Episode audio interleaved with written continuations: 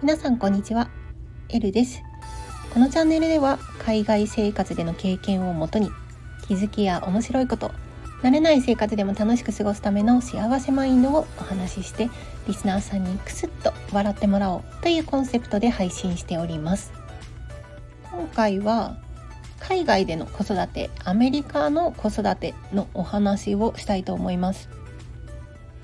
私自身はですね今子供はいないのであの私の周りの友達ってなると割とあの同じように子供がいない方が多かったりするんですがもちろんですねあの子育てしている方とかもあのお友達ね何人かいて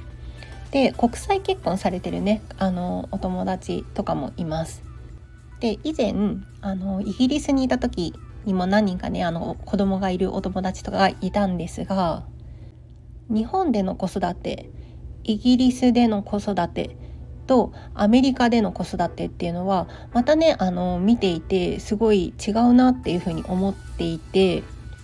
中でもですねアメリカの子育てはこれは結構大変なんじゃないかってあの思うことがあったのでちょっとねその点を今日お話ししようと思います。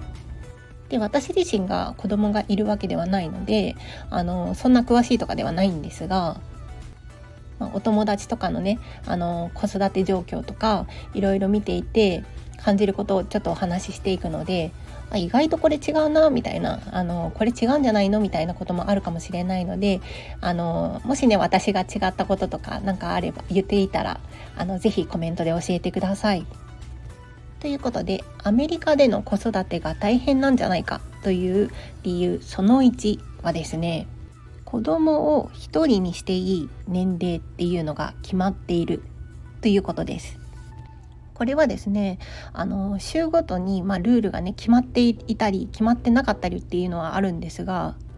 大体はですねあの12歳までは必ず親同伴じゃなきゃいけないんですね。それはですねあの街を歩くこともそうですし家の中に一人でお留守番っていうあの形で一人にする子供だけにするっていう年齢もそうなんですが基本はですね12歳ぐらいまではあの外にね外出する時は絶対親と一緒じゃなきゃいけないらしいんですね。で逆にあの買い物に行きたいと親が買い物に行きたいけどあの子供をね一人で一人というか子供だけであの家に残しあの残したまま外出していいっていうのもあのまあ州によってだったり、まあ、ルールは違うと思うんですが12歳まではあのお家の中に一人にしちゃいけないみたいなそういうルールもあるらしいんですね。であの子供が学校に行くようになったらまあ、大体はあのスクールバスがあの来てくれるので学校に行ってる間はあの親はねあの子供から離れるので、まあ、仕事したりとかっていうのは仕事したり出かけたりっていうのはできるんですけど子供が学校から帰ってくる時間には親はあの家にいなきゃいけないんですね。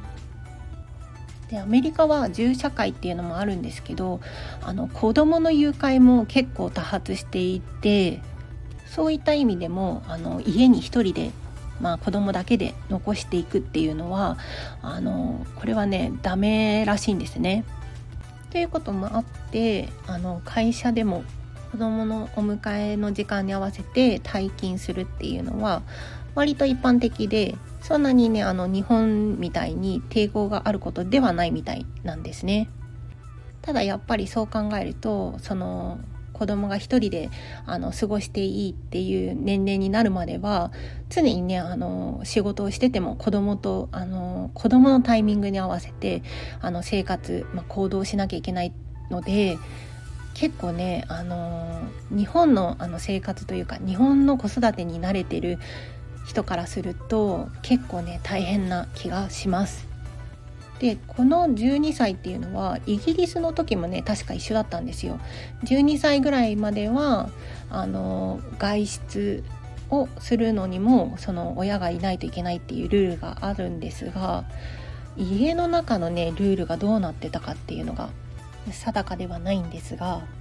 基本ですね、まあ、街行くあのすれ違う人とか見ていると割とねあの小さい子供さん、まあ、小学生ぐらいの子供は常にあの大人と一緒に歩いている感じでした。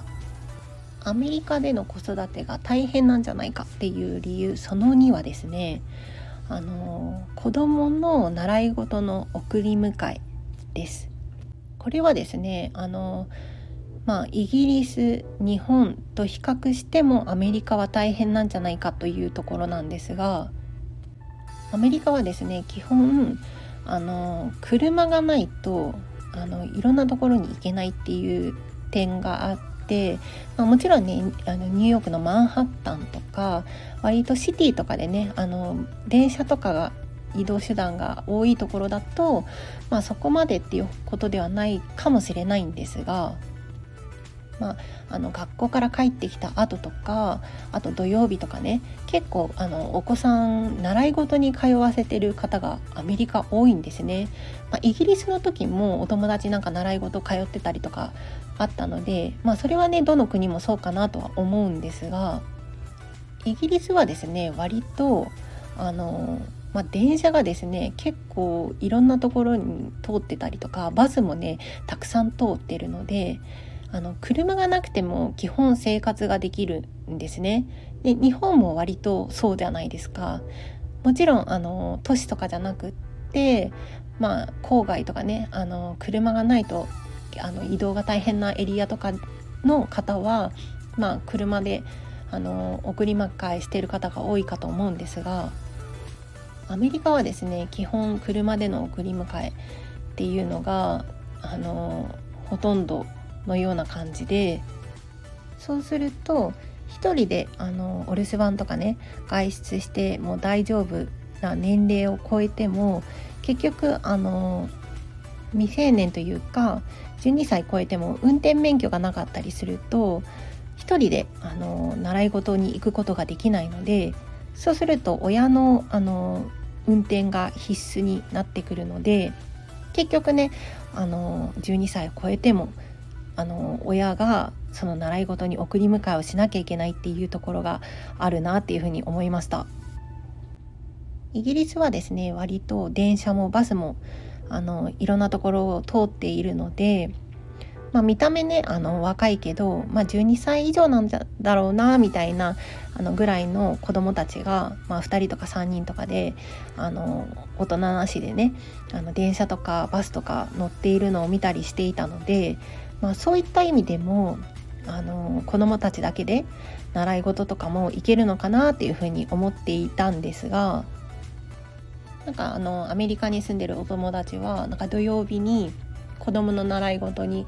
あの朝から送ってあの終わったらそのままねあの家に連れて帰ってとか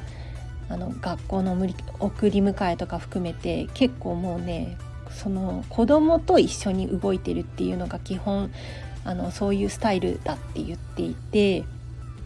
自分時間っていうのを作るのが大変って言っていました。まあ、習い事もねあの車で10分とかそういうところにある方もいると思うんですが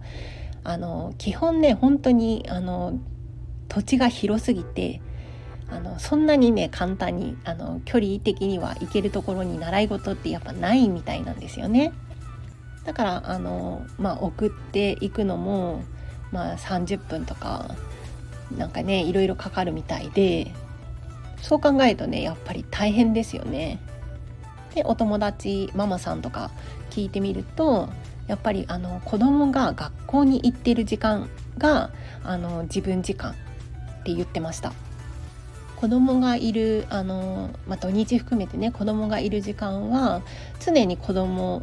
と一緒に過ごす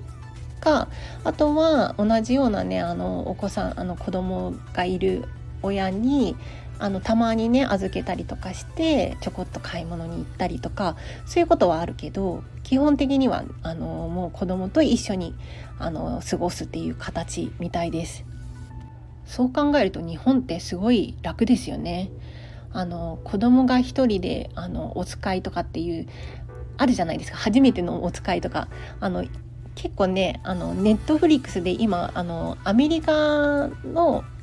あのサイトの方のネットフリックスとかでもあの日本の初めてのお使いって今見れるんですよ。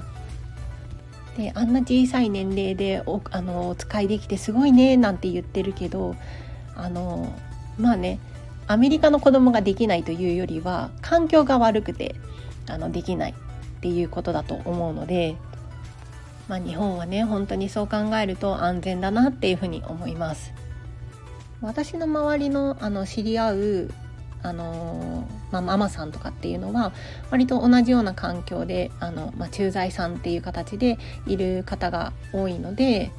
あの、まあ、基本お仕事されてない方とかが多い気がするんですが、まあ、現地のねあんまのアメリカ人とか、まあ、イギリス人もそうですけどそういう方はねあの、まあ、共働きとかが割と一般的だったりするのでそう考えるとね仕事をするか子供の世話をするかっていう形がほとんどなのでいや海外でっていうかアメリカでイギリスで、あのー、子育てっていうのはすごい大変なのかなっていうふうに思いました。このあの配信を聞いてらっしゃる方で海外でね子育てしてるあの方とかも多いので実体験でこんなことが大変だよとかあの意外と楽だよとか、まあ、なんかもしあれば是非教えてください。ということで今回も最後までお聴きいただきありがとうございます。以上、エルでした。またね